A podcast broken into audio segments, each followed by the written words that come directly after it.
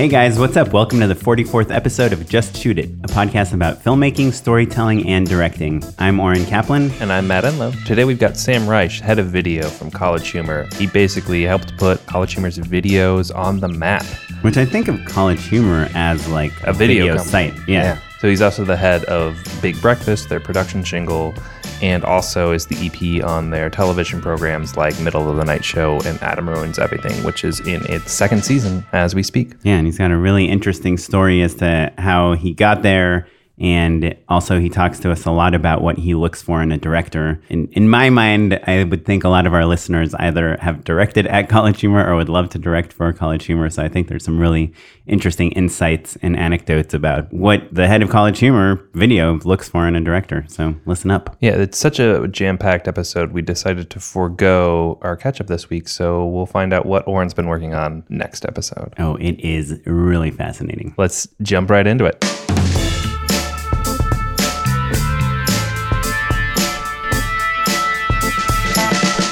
Sam Reich, how you doing, buddy? Hello. We were saying uh, before we started rolling that this kind of it nearly completes the college humor family tree. Like we've got pre- like Josh and Vince have to like fly in or something. But like yeah. most people who have directed, well, there's still there's still a handful for so sure. So you guys have like, had Paul Briganti Yep. and Matt Pollock Yep. and Tim Wilkerson Yep.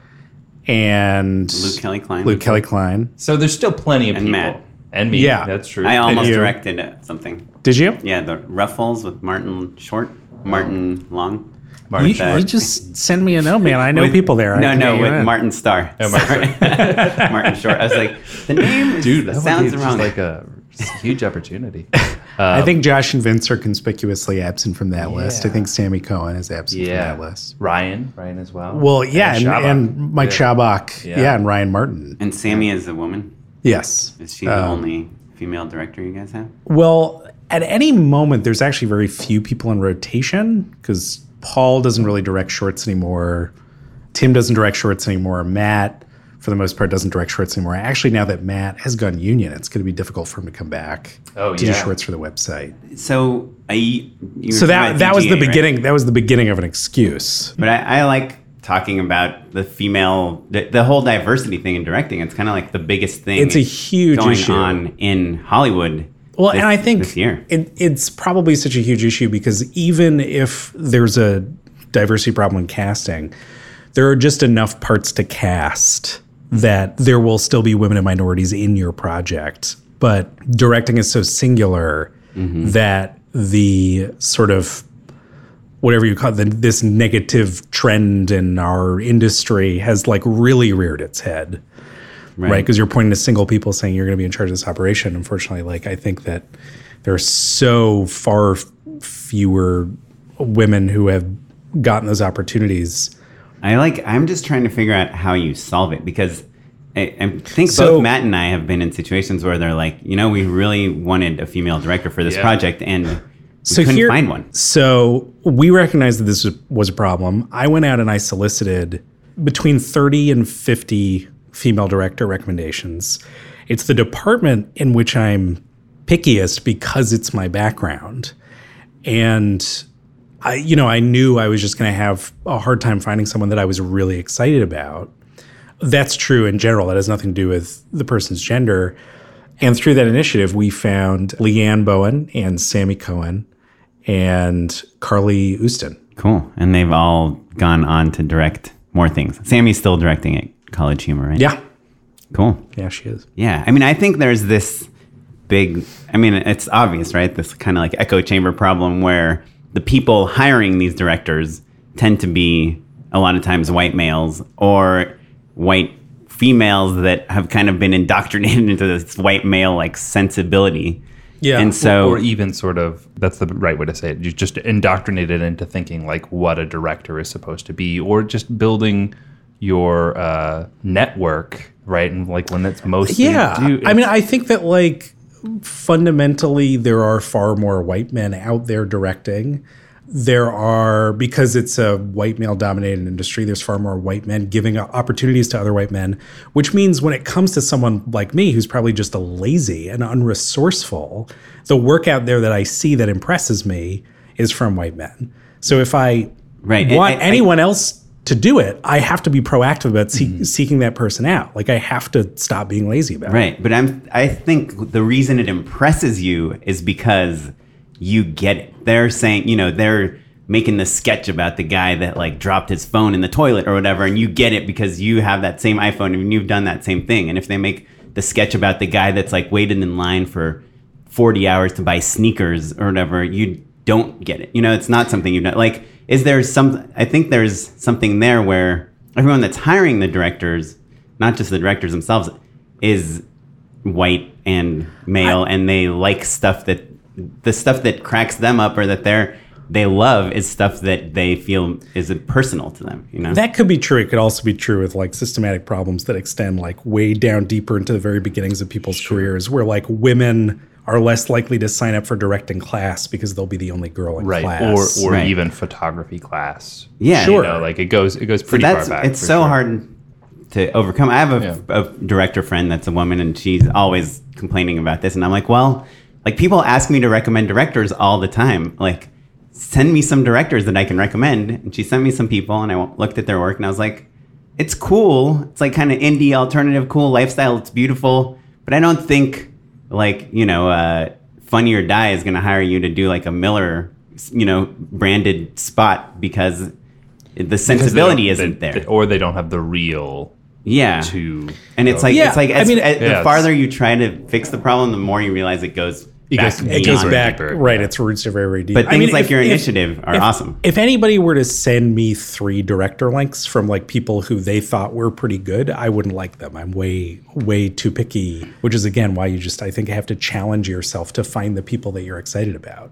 Which is such a like challenging yourself to find the things that you're excited about is like, well, the you know, people who inspire me or things that are inspire me should just arrive on my doorstep. I think that's the very entitled attitude with which I approach actually a whole lot of my work. Right. Like and it's excite- coming through like, your network. Of I am king on my throne. Excite me, dance for me. Ooh, I like this internet video that popped up out of nowhere, or I like this script that was submitted to me out of nowhere. I choose you. right. Like, you have to be so much more proactive than that if you're going to break this vicious cycle. Yeah, and I think it's like I don't know. I, for me, if I'm like trying to find creative people, like I, I think something I'm trying to do more is like try to hire the people that I don't really understand more than the people that d- did it exactly the way I would do it. You know?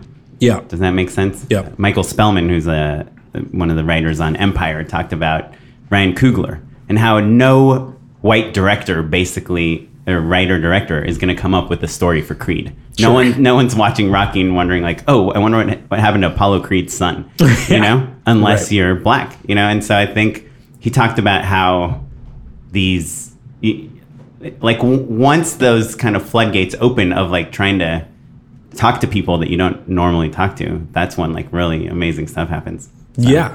I don't Yeah, know. Absolutely. i think it's like really interesting and I, I hope my dream is to be like a part of the solution you know Yeah. help diversify i don't know i don't know how to do it though but if you're a female director and you're listening to this send me your reel because i'll show it to people Yeah. I mean, you, uh, like, I could certainly be doing more. I could always be doing more to be a part of the solution to these, you know, diversity related issues in general. It's definitely something that I've become a lot more aware of in the like second half of my career. You know, I think once you're at anything close to a position of power, it's just your responsibility to start thinking about that kind of thing. If you're doling out opportunity to people, Well, you know, on that note, let's actually rewind a little bit, right? Because there we go. Because Sam, I think you've got a really interesting story about how you came to be Mr. College Humor, which is I, I feel like now I should be unbuttoning my shirt Sure, and a low voice should be going, yeah, yeah. Mr. College Humor. Oh yeah, we need to hear some ice cubes yeah, yeah. We should mention Sam's wearing like a silk neckerchief. Mm. It's very fetching. It's very comfortable. Yeah, yeah, cool. and a robe So, Sam, you are what? I don't even know what your official title is at mm. College Humor. Head I've, of I've, I don't think this is my official title, but I refer to myself as head of video head of video for yeah. College Humor and then president of Big Breakfast, which is College Humor's offshoot production company. And how did how did you become the president of big breakfast college humor had How are you elected? I was the Yeah. vice president and the president was assassinated. Uh, so it was sort of my pitch to IAC, which is the parent company, to move the video department out from New York to LA to get more seriously into TV. Mm-hmm. But before that, right? Let, let's Oh. let's, let's go further back, I'm right? sorry. you you invented internet video. you know, I am E-Bomb. exactly. We, we just I've live in been your world. world. Yeah. So, so backing up a little bit, because really, I think that it's it, it is fascinating. We're kind of the generation where you grow up with web video, right? Like you were kind of entering the workforce as a person who wanted to make comedy, right? And you said, "Hey, like I think videos work on the internet." The internet was like people dial up wasn't ubiquitous yet, Yeah. or, or high speed. I mean, wasn't. I mean, to be yet? to be honest, I think when we started to do it, and I started to do it with my comedy group Dutch West back in 2003, uh, internet videos weren't really working Right. yet, and it was sort of this idea that the internet can be used as a self-publishing mechanism, and so if we're going to build careers for ourselves, let's broadcast ourselves as widely as possible and sort of take advantage of this. I, I mean, at the time me and this group of people, which you know consisted of it was me, Josh Rubin, Vinny Peone, Josh and Vince are the directing duo we were referring to earlier. My wife Elaine Carroll and uh, another very funny guy named Matt Moore. We uh, were just actors and writers and not very good directors who wanted attention. And you were in New York. Yeah. Did you guys go to NYU or anything like that? No, no, no. Uh, uh, so Josh went to the New Actors Workshop, and bad. Vince was a cinematography major at SVA, and Elaine was an acting major at Marymount Manhattan. And I dropped out of high school when I was 16, so three years before Dutch West. And then Matt, oh, Matt went to New Actors as well. So I was the uneducated one. So was your father a successful economist when you dropped out of high school?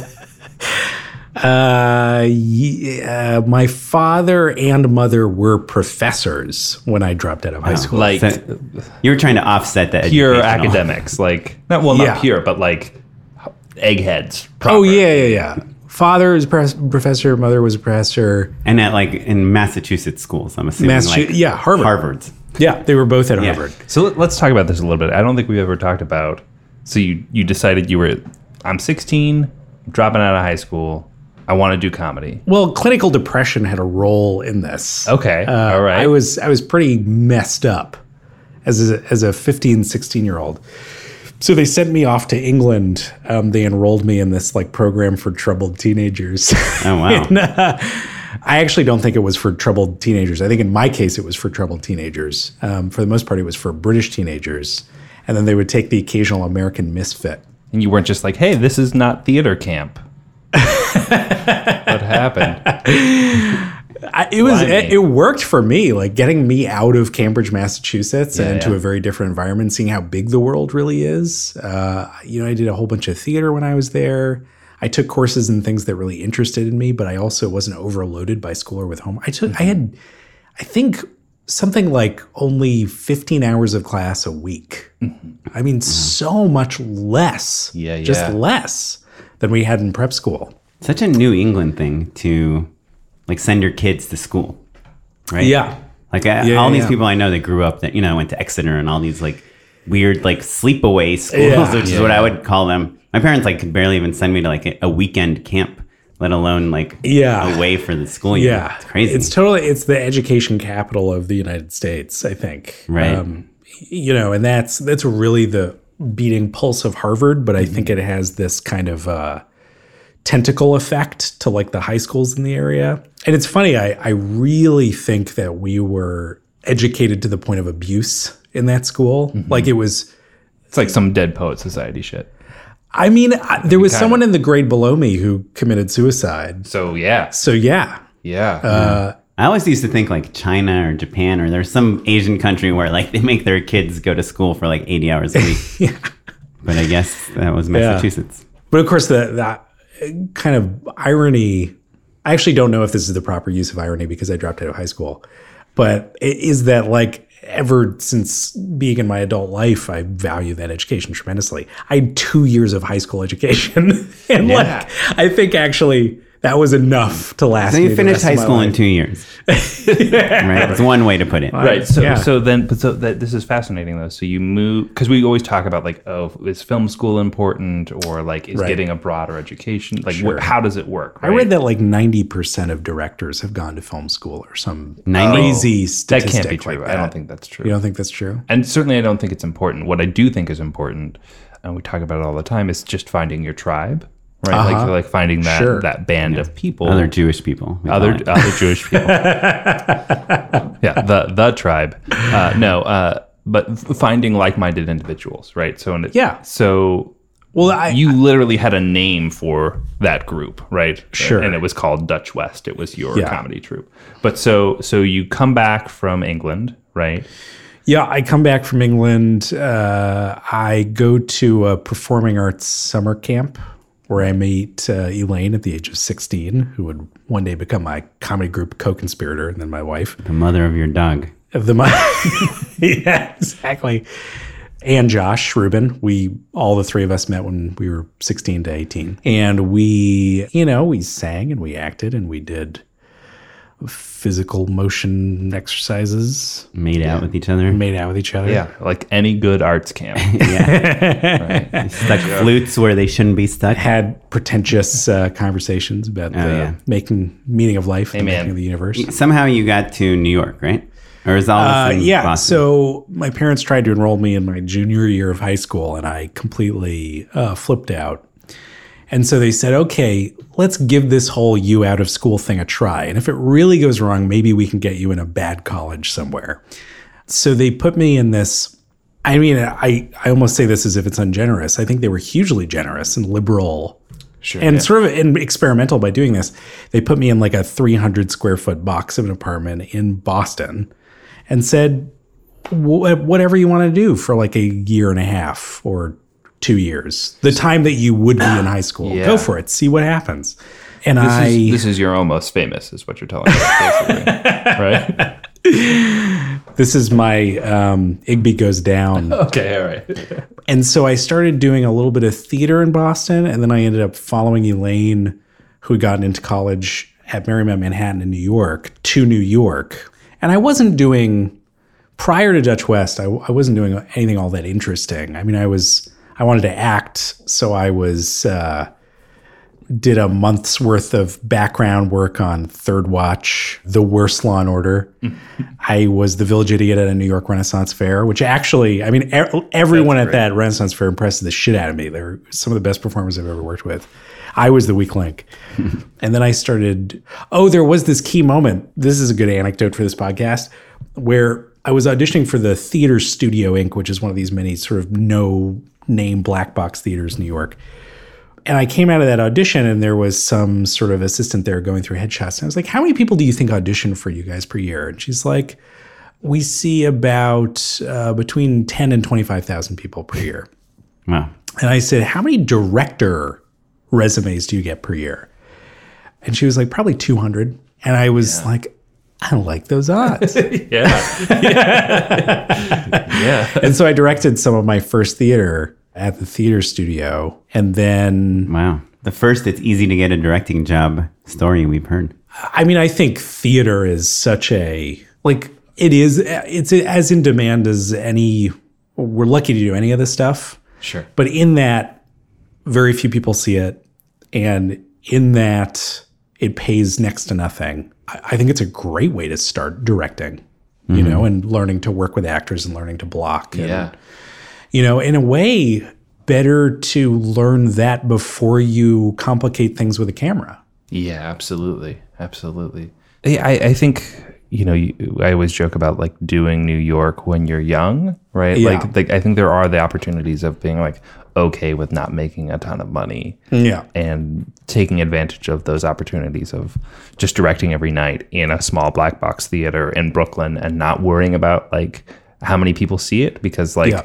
10 people coming to a show a night is incredible right like that's double digits right there you Yeah. know um not that I don't know what size theater you were directing in but Yeah, thousands. thousands yeah, yeah sure sure No, I, I think that's really true. And I think, you know, the way in which I was really lucky is that I was doing this and I was having these sort of like gritty experiences where, you know, it hopefully didn't matter that I wasn't making very much money and it didn't matter that not many people were seeing it when I was like 19 and 20 and 21. Whereas if I had gone to college, I'd be having those experiences where I also really needed to worry about being an adult. Or, or we're like in student debt. You know, like absolutely. And four years older, not to mention. yeah, yeah, yeah. yeah, totally. I mean, if I haven't said so explicitly, like for certain things that you want to do in your life, I think you need to go to college because you need to get that degree. And otherwise, I think college might just be a gigantic scam. yeah, I, I think certainly it can be. Yeah, I, I mean, I will be 55 when I'm done paying off my loans. That's not a joke at all. Yeah, Yeah. yeah. That wasn't, that wasn't quite a laugh. I gave you more of a of a of a shot. It was a You're ha. doing the math of like, oh no, that's a car payment for the rest of your life.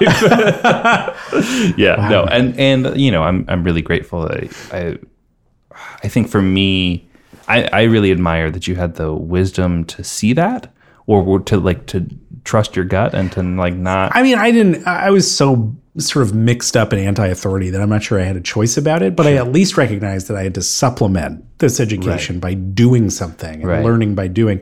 And it's sort of like you you began to say before.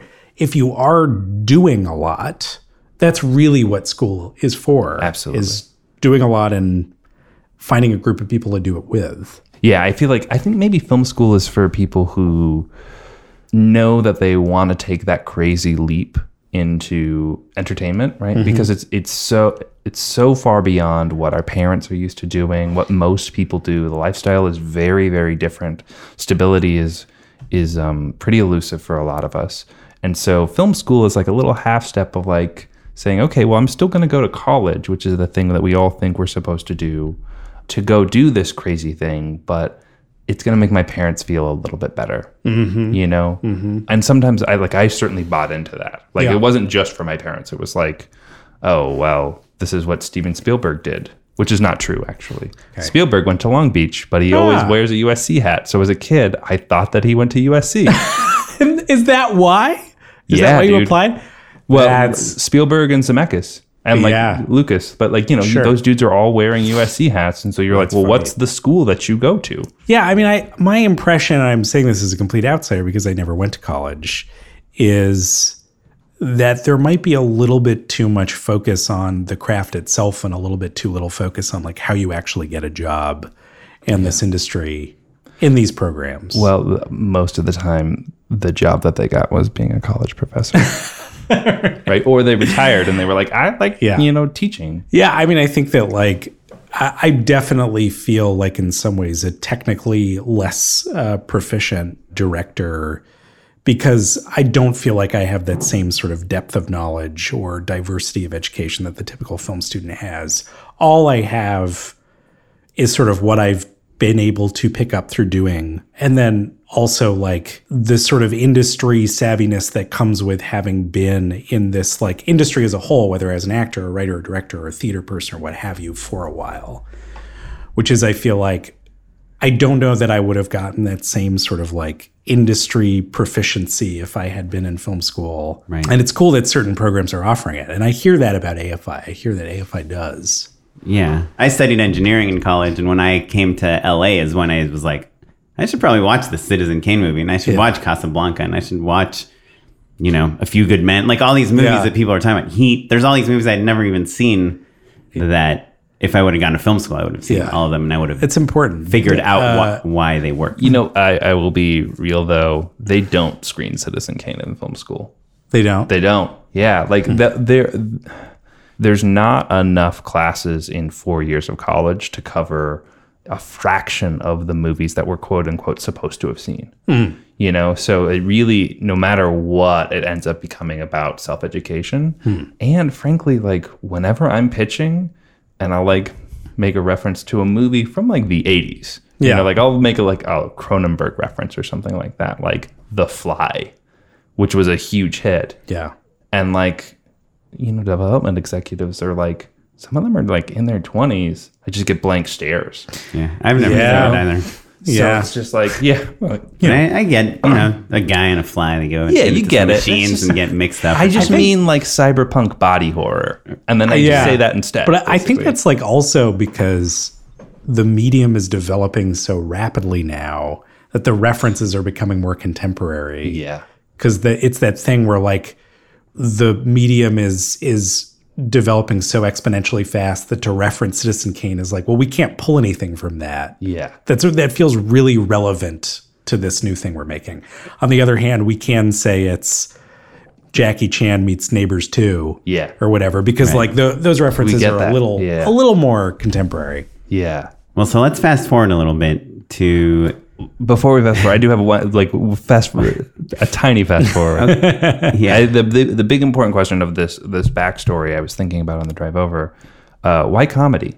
Yeah. Like when we started doing comedy, it wasn't super cool. Like we're in Yeah. the comedy boom now, where like you can say, "Oh, I work for College Humor," and that's very cool. But comedy was not trendy or or sexy in 2006. yeah. I mean, there's this sort of, there's kind of It's like, like, an you were in a ska band. I, know, I feel like all internet video companies that I can think of in the beginning start with comedy because, like, what else is good in three minutes? I guess what I'm saying is is that there's a difference between like 2006 and Right. like post split Sure, cider. sure. Like when I worked at Comedy Central, it was embarrassing to say that, and then Sure. it got cool. Well, the, there's like an anecdotal answer to that question, which is I had an acting class uh, with uh, an acting instructor early on in my formative acting years who said, you should sort of define your acting style based on the first impression that you give walking into a room. For instance, like Jason over there, he's clearly the bad guy. And he should, you know, go in wearing a leather jacket and having just smoked a cigarette. And Sam is short, so he should do comedy. And that did, that was a big moment for me where I sort of said, I am getting cast in a lot of these sort of like funny roles. I mean, I, as a comedy, like I was super into Monty Python growing up and I was super into uh, Weird Al, Jim Carrey. Yeah. And I like I even did some Monty Python sketches. I love getting laughs from people, but at that point in my life, like I had done some serious plays and I was really into drama, really into it. I just didn't get anything back from auditioning for dramas. What I got back was like, oh, this guy could be the Shakespearean fool. And so I just got more more response that way. And then I Josh and I kind of fell in love with each other when we were like 19 and 20. And he was he became my comedy role model. I just followed him around and did whatever he did because I was like, this guy really knows what he's doing. He's pretty uh, funny. That is true. Yeah, I think he's one of the funniest people alive. Yeah, I've um, always been into comedy. I don't know. I feel I don't remember it not being cool ever. Or maybe Wait, wait, I wasn't hold hanging on. out with the You cool know what? I So I you were it- a kid and you were like, I love Weird Al or whatever. Yeah, I loved Weird Al. I Like, watched like Spaceballs Sure. and Blazing Saddles and Yeah. Top, um, Tommy Top Boy. Secret. You guys ever seen that movie with Val Kilmer? Yeah, yeah. Like on, where there's like two guys and a cow Yeah. smoking on the cover. I think that it was Naked that it was popular, but it wasn't cool. Like Yeah. now, comedy is cool. Okay, I a I guess way. I wasn't cool. I think. Yeah, that, just that's what I'm saying. Anyway, so you didn't go to college, and then you got to this. Uh, you fell in love with comedy. Now here you are at IAC. Like billionaire Barry Diller has purchased Oh wait, wait. collegehumor.com. No, so I was gonna just Oh. ask. So they didn't care that you didn't go to college when you applied for the job. I don't know that they knew. Okay. I mean, I, I also I you, was because um, you were an actor. You're like, oh, I humorized in college all the time. There's like this whole through line that I've neglected, which is that I was like a habitual liar in order to put myself in situations where I would get opportunities. Like I told some really, really big lies. Can you give us a for instance? Well, the first play I ever directed was when I was in England, when I was 15. I told them that I was a 19 year old enrolled at Oxford University in order so that they would allow me to direct something at the student theater there. And then when I came home to Boston, I wanted to direct Rosencrantz and Guildenstern are Dead. And I held auditions and I convinced a producer and everybody that I was 26 when I was in fact 16. and the cast found out about it and were furious with me because like hardly anybody came to the show. I mean, I was I was miserable at it. You were a child. And they ran a, an article in the Improper Bostonian with a head with the headline "Busted" with my picture. That's pretty awesome. That's so excellent. But no, I think I had stopped lying by the time I applied to College Humor, so they knew I was 21. I, oh man, 21. 21 and starting your career. That's so awesome. So you've been there since you were 21. That's like your first big job. I guess, you know what? I actually might have been 22 because I just this uh, past, I think two weeks ago was my 10 year anniversary. Wow. Incredible. So so at this point, just in the the realm of the internet, right? Like people are just now kind of figuring out how to put videos online. Like New York in particular is really pretty bumping in terms of what companies are doing and trying out. It's the beginning of that first boom, you know. Super uh, Deluxe. Super Deluxe, That's how. College Humor, Next New Network. Did you do stuff for Heavy, Super Deluxe? Heavy.com. Uh, I didn't. I was making a web series that I was going to pitch to them, and then they went under. Um, Anyway, Oh, but the big inspiration for us, or for me, was Homestar Runner. Oh, really? That's like where it all. Homestar Runner was the thing I watched, and I went like, "This is amazing. It's so niche, but it appeals to like such a passionate fan base. What about this, but live action? yeah, yeah. right. Like there could be quality writing online. Yeah. Like TV level, like Simpsons level writing or whatever. Yeah, and people were building fan bases. Like there was a Yeah. uh, you were you could create a career out of. Yeah. You can merchandise. on it, yeah. Homestar Runner. I, I went to a Homestar Runner themed party in college.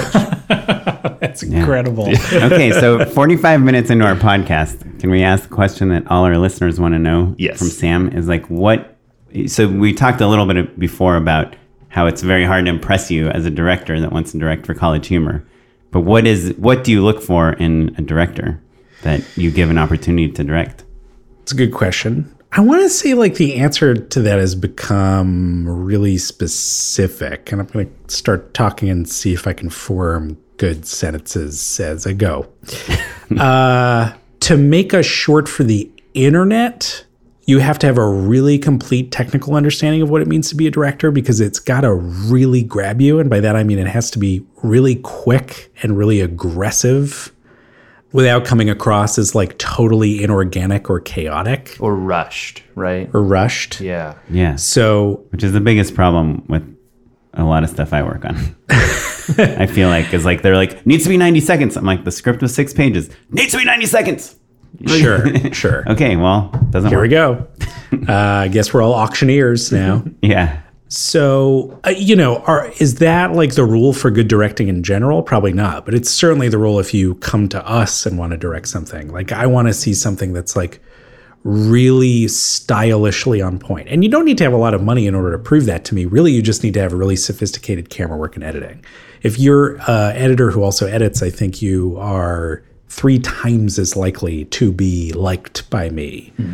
Because it means that you're shooting with a very specific cut in mind. Right. I I don't- I also, in my opinion, is just like directors that are very, very, very involved in the edit, especially starting out in their career, Yeah. tend to make better stuff. Because you know, you if you're not editing, it's really hard to be a perfectionist. You know, especially with all this technical stuff you're talking about. Yeah. Yeah. When you care about what frame the cut is on, it's hard to do it when you're not the editor. You know. Absolutely. I mean, I don't think we live like I think we live in a la- age where more and more so those sort of uh, disciplines are one and the same. Yeah. You know, do you really do you know what it means to like direct and edit for comedy? For comedy specifically, I'm an I have killed so many L cuts in the editing process. Like I can listen to a, a sentence or I can read a sentence on the page and I can tell you what words the cut to the reaction is going to go over. If you don't have that instinct, like that's a re- that's a really important instinct. This is actually something that I learned from the Fine Brothers. I was uh, the post supervisor on this show Yeah. that did my music for YouTube. Yeah. a few years ago, and we, we turned in our first edit. It was less than three minutes long. They gave us over 180 notes on it. um, Wow. In an Excel spreadsheet. They're very, very fine tuned perfectionists, like by the Fine frame. Tune Brothers. Yeah. But they said we just want it to be edited. They're like our editing model or like role model is Mad Men. They say like watch an episode of Mad Men, look at how they edit that show. That's how you should edit our show, even though it's not a comedy.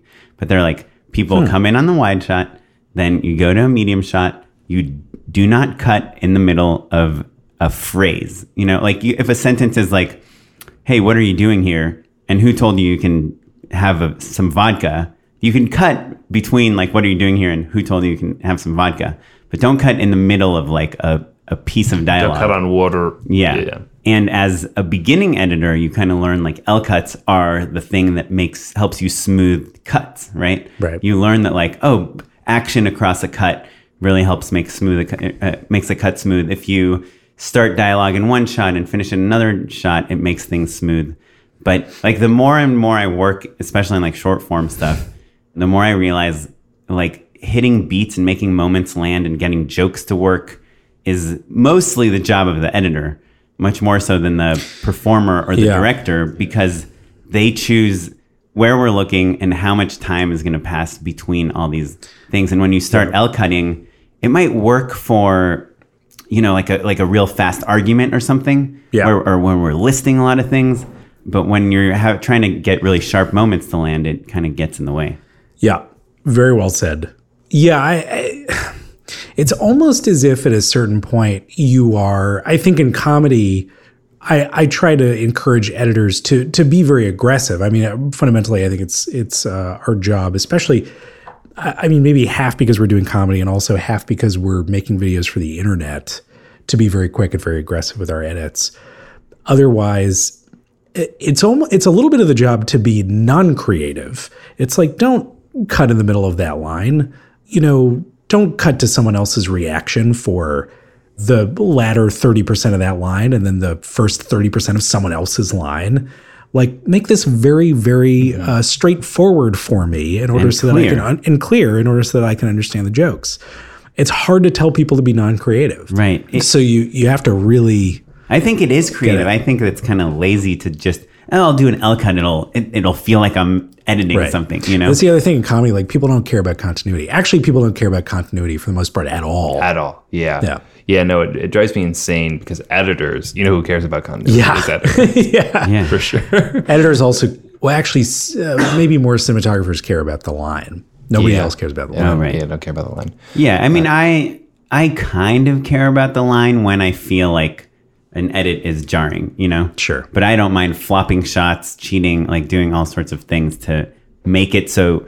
To me, it's like you know, you just don't want to notice the cut, but cutting in the middle, unless the cut is is the punchline, you know. Yeah. I, I think it really comes down to cutting with intention, right? It's Yeah. like oftentimes you're using a reaction shot to maybe cover up some some sort of uh, continuity error or like you know um, an edit that doesn't totally match, right? Yeah.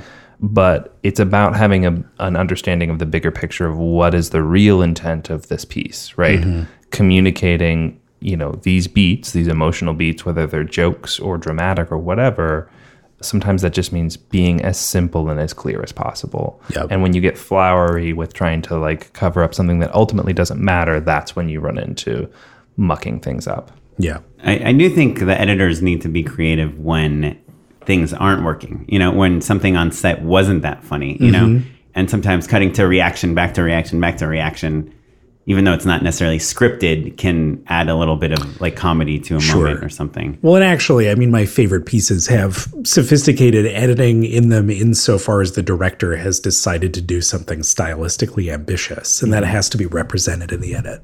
Right. I rewatched Jeggings, the thing about Jeggings last night, because I don't I think that's like one of my favorite college humor videos. And you know, we had Matt Pollock who directed it on here. And if you guys haven't seen the video, it's basically this teacher comes in and he's telling people they're not allowed to wear jeggings, and we find out that everyone is wearing these insane clothing piece articles of clothing, half of which are they're pretty much naked. Like the girl that's wearing a Yeah, yeah, yeah. is like not or they're shirt. just like made up. Right. Yeah. But rewatch it, I was like, how? It, right when the teacher walks in, there's this wide shot of the entire class where you're seeing everyone. And I said to Matt, there's no way in that wide shot people were wearing these actual outfits. And they were, you know? Yeah. Like when I rewatched it last night. Yeah. And so there's something about the editing, and Matt is like such a good editor too. But yeah, I, I think there is an art to not seeming creative, mm-hmm. but still getting all the jokes to land and people to notice the exact right things. There's so many times I read a script where there's like a joke in the script that I know is going to be really, really hard to land in like Yeah. the edit, in the how you shoot it and how you you cut it, even though it reads funny. So, Well, I, I think it's maybe the biggest gift that the internet has for us, right? As filmmakers who are just cranking all the time and making things all the time, is you you learn how to keep things really trim and simple and know exactly how to deliver the beats that you're trying to deliver and know that you're probably going to do it again in a week or two you know? Yeah. so like that in terms of training ground we were talking earlier about like how do you uh, develop directors into something like you know how do you shepherd them through their career basically? Doing online video is it right? Like that there's not a better boot camp out there. You know like you could spend $120000 on film school or you could you know Right. start your own comedy group Yeah. I mean, I'm a big believer in the whole learn by doing thing and the 10,000 hour rule and all that, right? Like there's there's nothing but actually doing the thing and then doing it over and over and over again and daring to be bad at it and analyzing your mistakes and then looking at someone else who's much better than you and going, "Fuck, like how do I be like that guy?" yeah Fail your way to, to the top. I think Yeah. that's the other thing. Uh, maybe I've talked about on the podcast, but I love about College Humor is that uh, there's a handful of directors that are all doing stuff together, but we basically have the same script ish and the same cast and the same location and the same gear.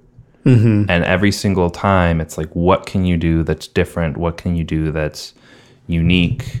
How did the other guy do it? Yeah. you know so it's i think it's you know i've always loved the site but like since i started directing for you guys like paying attention to what other people are doing has been really fascinating really Yeah. really interesting Yeah, there is some. I mean, uh, you know, like uh, there's this saying which I didn't come up with, but it's like writing poetry with rhyme is easier than writing poetry without rhyme mm-hmm. because there are creative restrictions. Like it makes the writing actually click into place a little bit easier. And I think that's true of some of the creative limitations that we have in internet video. It's like, well, you know, I have this interview lighting kit. This is what I got. Yeah. And I've got a black curtain. How can I make this look really dramatic? Yeah. That's why I like when I'm like coming up with stuff to shoot. I like kind of just starting with like locations. Like here are the the three coolest locations we have access to. yeah. and let's yeah. like work backwards from that. So back to what you look at for, in a reel to hire a director. So the first thing you said was just being technically astute, right? Like knowing Mm-hmm. what they're what they're doing, knowing how to edit, knowing the rhythm, knowing how to get things to land. Yeah. Do you care at all about a, a unique voice or feeling original or feeling different than anything you've seen on College Humor before? No, not as far as the college humor videos are concerned. That's a little bit more. Can you represent the work that we're doing already? Maybe at a time I would have said that when like I felt like the college humor voice was a little bit less defined. But honestly, since basically the era of Paul Briganti, like we now have a sort of a look and a feel that I feel like everybody has tried to emulate a little bit. So I think we're looking for that. I mean, I've gotten a lot more specific. Even the spiel that I was just giving is a lot more specific than I could have been with you a handful of years ago about what we look for in internet video. Uh, yeah, if we're if we're doing a project, for instance, um, this thing we did for Go 90 called Fatal Decision, which was uh, it was written by Dave Seeger along with Greg Stees and a group of talented writers, and then Greg directed it. It was very specifically going, oh, you know whose unique director or you know whose unique voice as a director would work for this is Greg. i always joke that like you can tell a, a greg stees video from all of the other ones because they are especially weird right and i mean that with the utmost respect like i think that guy's Yeah, incredible I have a very. It, it's like a. To me, directing is a casting exercise. When when you're, especially when you're putting together a project, uh, you know, I'm as inarticulate about saying this person's the right lead on the for this project. Like why I can't exactly tell you, but I know it's perfect as I am in the directing category. With Greg and Fatal Decision, it's his like playful kind of exuberance and his like if the majority of our directors are aggressive, he is hyper aggressive and like his ability to do I bless you. Thanks. What do you mean by aggressive? Like, Like I mean campy in your face, uh, fast, fast, fast. it's, it's like not Michel- his personality, but his no, work. no, no, no, he's like it's a big work. mellow dude. Yeah. But it's it's sort of like he's like um, Michel Gondry meets John Waters. Yeah. Yeah. Like it's a little like a tiny bit psychedelic and like weird. It's a little Tim and, Tim and Eric-y as well. Yeah. Honestly, like meets uh, Robert Rodriguez. Like Yeah, there's yeah. there's something super highly stylized Yeah. and flying around with a handheld camera. Yeah. He, he's the guy I would about bet his would just throw a camera. Does he operate? You know what I mean? yeah, yeah. Does he his be, like, own, awesome. Does he operate on his own stuff? I think sometimes yes, and sometimes no. So when you so from the director, I mean, you've obviously worked with a million directors and been a director yourself. Like, what do you? What makes a good college humor director? Well, I think the one thing that I've left out is like being a, a good person. And a, uh, like uh, we we use the term "good hang" for people who are just like generally decent people and like don't blow up when things don't go their way. Uh, that term was uh, trademarked by Eva Wong.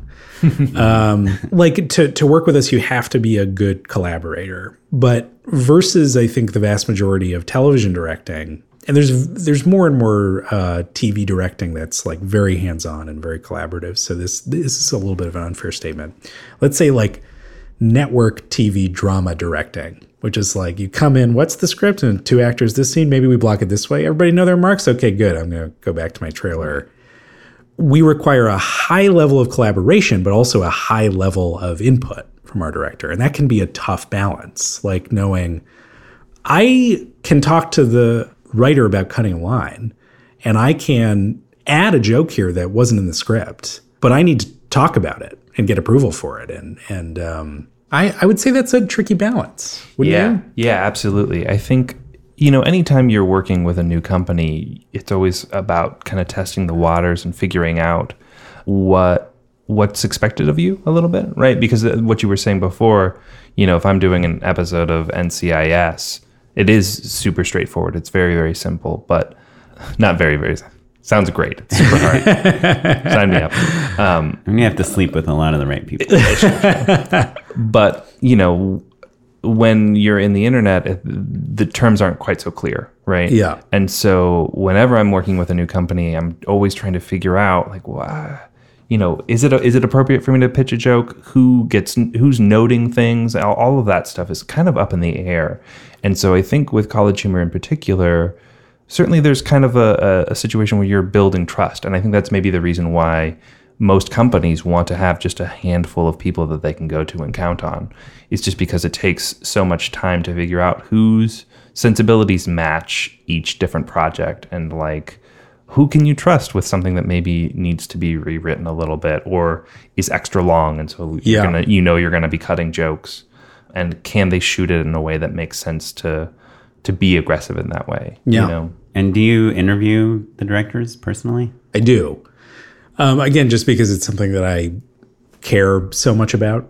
It, it depends. I mean, we've certainly brought in directors for projects that I'm not as familiar with, but it, it's still, you know, you said earlier you've worked with a ton of directors, and the truth is I haven't because I'm so picky about the category, and I think it's tough, especially because, you know, we, we're on the internet for a lot of these projects. We don't pay very much. We're non union. For me to find people who are really work at the caliber I want for them to work means you know they're largely people at the beginning to middle of their careers they're very hungry and uh, there just aren't a whole lot of those people out there and i'm also a little lazy like i said before Right. Like it's easier for you if they somehow show up in your if they some, yeah, they somehow appear And what do you ask them in an interview? that's a good question Why are manholes round? That's a good one. I think i asked them about their directing style and their voice and the, and the kind of thing that they like to direct and how they feel about comedy and if they're into comedy. It's a bunch of very average stuff. Lately i've i've started to be very specific with them about what i want to see from them right off the bat. So there's no me sort of testing them and then watching their cut and then being like here's 150 notes. I'll be like here's what i like and don't like. Right. Do you have any like kind of things that you found coming up and again and again? Like, are, are there any tips you could say, like, hey, I'm coming in as a young director. What do I want to show Sam in addition to like like what are the notes you find yourself saying in those meetings? I guess is what I'm asking. I would say that the number one note I'm giving all the time on mostly everything, except not so much now because the directors we're working with like really know what I'm looking for, is faster, tighter, pick up the cues. You clearly don't know. I wouldn't, I'm not making this note. It's an asshole note, but this is what I'm thinking. You don't know what I mean by fast. And have you ever seen anything that's too fast? That's not working because it's yes. yeah, yeah, yeah. Because if anything, if there's any moment that's supposed to be awkward or is supposed to be mock, like mock drama, mock drama can't be done fast. I did a sketch for College Humor back in the day called uh, Grammar Nazis, which was an Inglourious Basterds parody, and that is slow. right because it's Tarantino. It's Inglourious Basterds. a, yeah, it's a parody of a very specific scene. Something I learned I, when I did a show for Super Deluxe back in the day, the girl I was doing it with kept telling me to cut things faster and faster and faster. And I was like, yeah, but we need this awkward moment. You know, it's supposed to be uncomfortable. And she's like, yeah, but if you cut everything super fast, then that one second pause will be like a five second It's pause. so true. It's You know, it's true. all relative. If you look at like uh, this gets really nerdy, but that's why we're here. That's right? the point. That is the show. Um, if you look at like Samuel Beckett's uh, plays, which were like what got me really into theater back in the day, it's all this what's called uh, stichomatheism or stichomythic dialogue, which is little line, little line, little line, little line, little line, little line, little line, pause. He's very specific about where those pauses go. And he really meant for it to be performed rapid fire so that those pauses really meant something. yeah. Like know? Aaron Sorkin, you know, like Yeah. he does that stuff. Totally. Like if someone stops talking, you know it's an important it's for moment. real. But Yeah. like I watched, uh, I just watched Neighbors 2 on a plane. Great movie. And listen to how fast that shit moves. Yeah. I mean, like, and it really works. I, by the way, I like drama slow. I love Mad Men, and uh, I'm watching the second season of Mr. Robot right now. And man, in a good heavy way, that show drags like a like an ugly limp. I think it's super cool. Better Call Saul is a slow show. Yeah. which I love. Well, so we should probably start ramping up pretty soon. Yeah, but before you go, Sam, Hmm. it's time for unpaid endorsements. Unpaid endorsements. Maybe I'll, I'll give two recommendations in case the first one is a little bit too easy. But there is screenwriting software, which is easily downloadable. It was recommended to me by my head writer, Mike Trapp, called Highland, which I think is really, really cool. It's basically like a uh, screenwriting scratchpad that you can jot down a lot of like clumsily formatted dialogue into um, and then formats it sort of automatically as if you've written in a coding language into proper screenwriting format. And what I love so much about it is being able to write sort of scrawl and then flip and watch it in proper looking PDF format and read it that way and go like, oh, that line could be a little bit better. And the sort of process of flipping back and forth is a way of stepping back and getting a perspective on my own work that I don't think you normally have in the screenwriting process. So it's almost like you're, you know, doing the the pen and paper method, right? Yeah. Where you like scratch it out real quick and then you throw it into Final That's Draft, but you're doing it digitally. That's exactly the analogous. Wow. That's exactly the analogy. I love that you dropped out of high school, Yeah. was was a theater kid, went was a vagabond in New York, running Yeah. around with actors, yet like you approach things so technically, you know, Yeah. potentially because Yeah. your parents are professors, but you know, I, I don't know. I think that's really cool, and like I know another writer that loves Highland and kind of writes prefers to write like you know left justified yeah. and then see what it looks like in the screenplay Yeah. format. One of the writers from Miss Ah, 2059. funny. and his dad is actually a, a writer, Simon Ganz. Uh, his, his dad, Oh. Ganz and Mandel, they like wrote, Sure. created Parenthood, or wrote Parenthood. Yeah, yeah, yeah. They created Laverne and Shirley and all sorts of stuff Huh. back in the day. But you just see that over and over. It's like super technical people with like a real dramatic kind of interest. Sure. Um, and I, I think, I don't know, it always makes me happy when I meet successful people that have those two things because, you know, I studied engineering and people Yeah. always thought it's such a departure to move into film where I feel like they're like, I don't so think it is at all, right? I mean, it's like uh, if engineering is carpentry, like you can make the connection from like screenwriting or from entertainment to programming through carpentry. I feel like, or through architecture, Or Jesus. which is like it's a crafts position. Right. Yeah. I don't, I, you know, I don't think we're. I forget who was talking to me about this recently, but like art is just a piece of it. Like Yeah. the the, cre- the sort of physical kind of craft piece of it. The I'm going to direct this the same as like I'm going to carve a Right. spoon out of this piece of wood. You have a is you have to have a method, right? You have to have a plan of attack. It's not like we're just splatter painting. Well, Yeah. do you Right. think art? Yeah. Do you think we call it art because it's emotion plus craft? Like, is that what Sure. makes it an art? Is mm-hmm. that it's like sure anyone can put a camera somewhere and shoot a wide shot, a medium shot, and a dolly shot or whatever. I just But- think the standard for technical proficiency is so much higher in this industry than it is in say like visual art. Not to say that And there the number aren't of very, disciplines you have to have uh, at least a Yeah. working vocabulary in. Yeah. even just being like social. Yeah. yeah. Yeah. Well, cool. Cool. Well, Sam, what's your second endorsement? Mr. Q's cucumber soda. Oh. It's like the best soda in the world. The Vast majority of people don't even know it's out there. It's a vintage soda that was popular in the 50s. And if you just do like cucumber soda and a little bit of gin, Yeah, yeah. I mean, it's Oh, this is like a cocktail. easily the easiest, best cocktail you can make for yourself at home. Yeah, that's sounds Wait, but great. you're you're endorsing the mixed drink or the actual soda, a very a specific brand The of soda, soda on its own is great. and it's Mr. Q's M It's R. Mr. Q. It's actually Mr. Q, as in Mr. Q Cumber. Oh, C U. Cumber? Uh, Mr. Period. Capital Q space Cumber. okay. That's memorable though, Cucumber. right? Yeah. Yeah. So is it was it actually like a vintage soda or is it just like a throwback style? No, I think it is a vintage soda. I don't know exactly when it was first invented, but it's still available. And do you have to go to a specialty shop or is it like eh, I think you can get it online, or you can get it at like a specialty vintage soda shop, which there is one in Yeah, uh, it- not too far away from here. There's one in Pasadena, Galco's. Galco's. Yeah. It's there. Yeah, yeah. That's like the soda heads mecca. Yeah. That- Yeah. Cool. I don't really drink soda, but I'll try Mr. Q's because I love cucumbers, Oh, especially welcome back when they're to the spelled with soda a game. C. Um, cool. Well, thanks, Sam. Or you want to go? You got it? It's a it's a very it's very similar to many endorsements I've I, made I in the really past. want you to do an endorsement without a caveat. My endorsement is put a caveat in front of everything you say. no one will ever think you're. No one will ever say that that was dumb. Um, there's this website called moviesincolor.com. Have you heard of it? So we talk a lot about making pitch documents. Like, let's say you have an idea for a movie and you want to convince someone that they should make it, but they don't have time to read your script. So just send them like five pages with like some really cool visuals. So if you go to moviesincolor.com, they have still frames from movies, just much like Film Grab, the site that Matt Pollock actually told us about.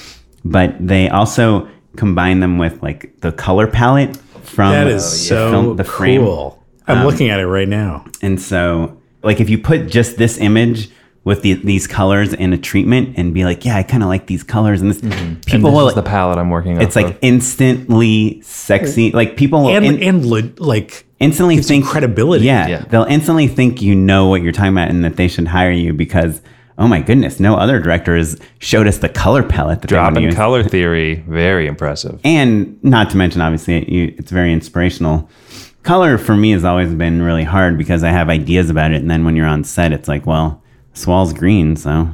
I don't know. Color- not stanley kubrick. Yeah. i can't like find a whole new country to shoot this in right now. Yeah. we'll just go with it. So but it's really cool to see kind of how color works in frames and it's something that we all know is important but we don't really think about that much so. But besides that use one of these images in a treatment and uh, send me 10% of whatever you get when you sell your project. That's very cool.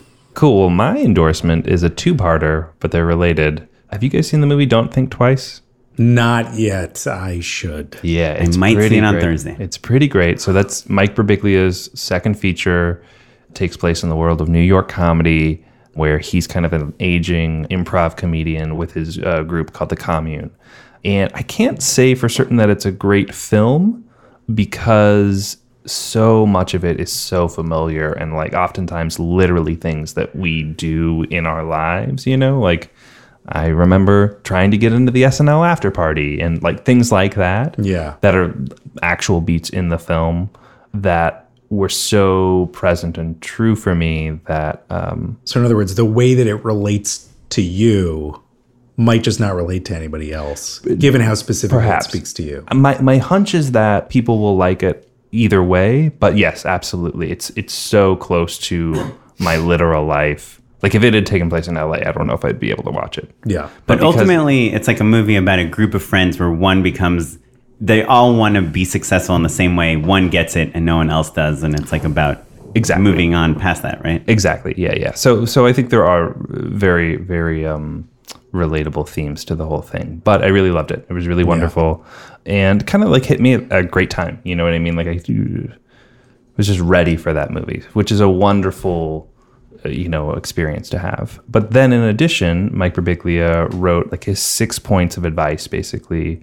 I think it's in the New York Times. We'll put a link in the show notes, but it's basically he's the type of guy who gets a ton of uh, questions lobbied at him, right? Like he's been touring with his film, he does all these Broadway shows, and just like this show, it kind of boils down, you know, kind of the real specific points of what you need to do to be a creative professional. And his number one point basically is just shoot it. So Yeah. Oh, so he's promoting our podcast. yeah, he doesn't say just shoot it, but he says go do things, make things. Right. Yeah. Um, and Yeah. you know the the ultimate theme for our show. So I thought it was great. Did you hear him? He was That's just awesome. on Scriptnotes talking about his movie. And I Yeah. forget what director. He spoke to some director that had read his screenplay. I forget who it was, but the director gave him one piece of advice. Is it Frank? It's Frank Oz. Oh, yeah. Frank Oz hmm. told him when your cast comes to town to shoot the movie, take them all bowling hmm. before you shoot. And he was like, okay. And he did. And he said that that's kind of like, you know, everyone got to know each other, talk to each other, like play together. And that even if, though it was only one night, it helped really sell that these people were friends. Oh, interesting. Um, it's a team building exercise. Yeah. But bowling. but bowling. Yeah. And for a movie about you know a group that's supposed to have been together for a long time, Yeah, yeah, you kind of got to get that stuff in there as soon as you can. Cool. Cool. Well, Sam, this was great. Thank you guys so much for having me. This Yeah, was a lot thanks of so fun. much. Thanks for making it work. Um, if people want to find out more about you, where should they look on the internet? You can look up on the Twitter. I'm Sam Reich. You can look up on the Instagram. I'm Sam Reich. You can look up on the Snapchat where I have the most fun, and that's Sam Neverland. oh, nice. Wow. It's a good one. Sam Reich was taken. Well, cool. Well, thanks, Sam. Uh, you can learn more about the things that we talked about on the show at Just Shoot It Pod on Twitter and then justshootitpod.com online. You can follow me at Mr. Matt and me at Smitey Pyleg. Yeah, thanks for listening to the show. Write Thanks, us some everyone. questions, rate us on iTunes, and we'll catch you next week. This episode was edited by Eric Crepeau. Thanks, Eric. Music was provided by Jahzzar on the Free Music Archive. So check them out. We'll have a link in the description. Thanks, guys. Bye. Bye. Bye. Talk about a slow movie. Foxcatcher. Sam, I don't know if you make it through it. I, I recommend if you ever have like if you want to go see like a slow movie like that, if you can find a way to go to like a SAG screening, Yeah. um, that is the way to see those movies because it's filled with like old thespians Uh-huh. who are just like down. Sure. Like there's like like applause breaks all the time. You will hear the word bravo yeah, yeah, yeah. Like shouted. shouted. Yeah. That's that's amazing. it's really wonderful. uh, that's like internet commenter level of media feedback. Turns out I- Bravo has hired someone to yell at because they're having trouble casting people.